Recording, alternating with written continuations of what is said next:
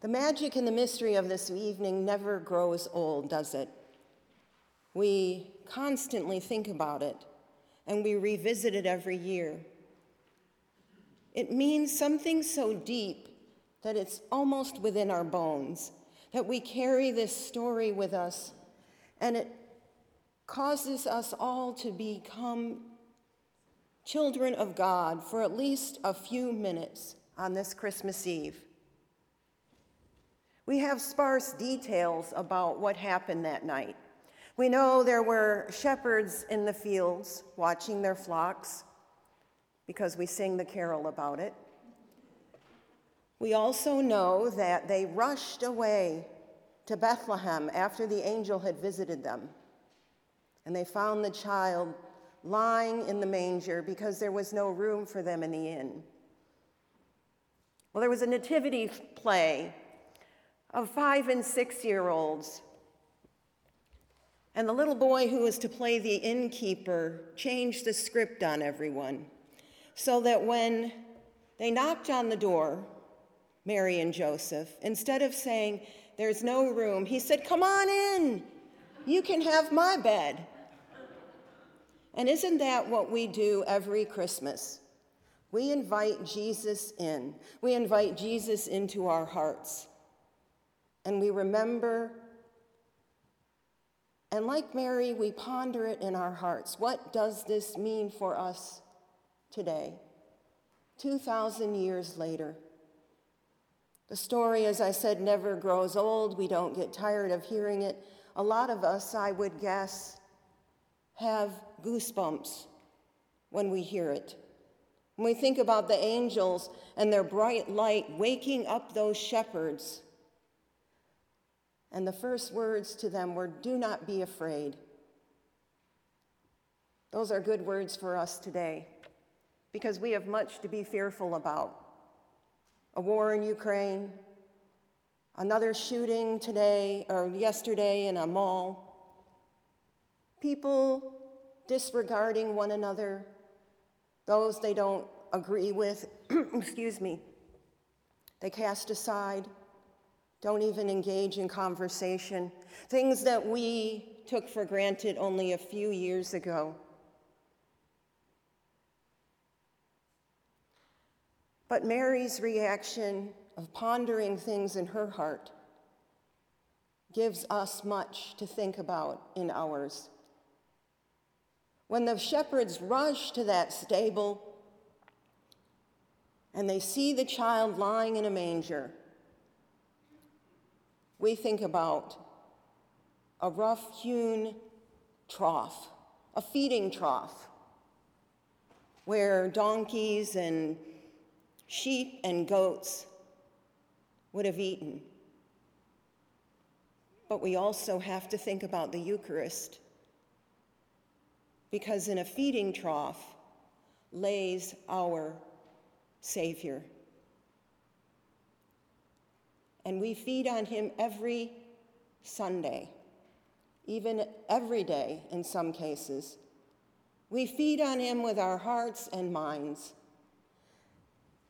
And it's no accident that he was born and laid in that trough so that we may participate and partake of his earthly life, so that we can have a heavenly life, that we can taste the heavenly banquet. And when we gather at the Eucharist and at the table, we're not alone.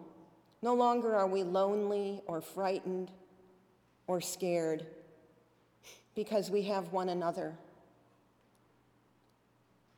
When Mary ponders those things in her heart, she must have been afraid for all that would happen to her son because she's had enough foreshadowing in the story to know that it's not going to come to a good end.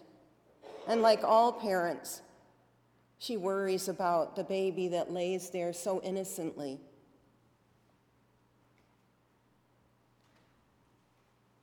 Luke's story has the power to lift up the lowly and the despised and to bring great joy and peace into our lives. One more story. There was a man who had just moved to town. It was a busy, bustling town. Let's just pretend it's New York City. He didn't know anyone, and he was, knew the holidays were coming, and people were gathered on the platform of the subway. And the more they pushed in on him, the more desolate and morose he became. He kept wondering why did he bother to come to this city where he was just anonymous. As he stood there watching the people and looking over their heads, seeing people laughing and jostling and joshing with one another, he heard the sound of a flute all of a sudden it came wafting over the platform. And it was silent night. And he was so taken with the music that suddenly all of the feelings that he had had about being alone and lonely were gone.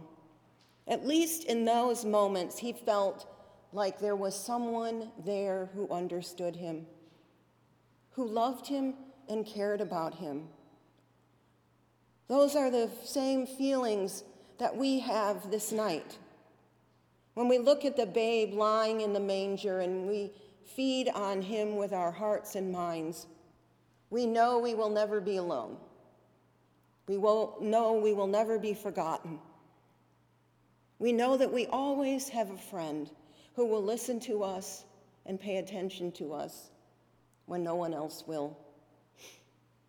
Sometimes that's hard to understand, and sometimes it's very difficult to take all of that in. But it's true.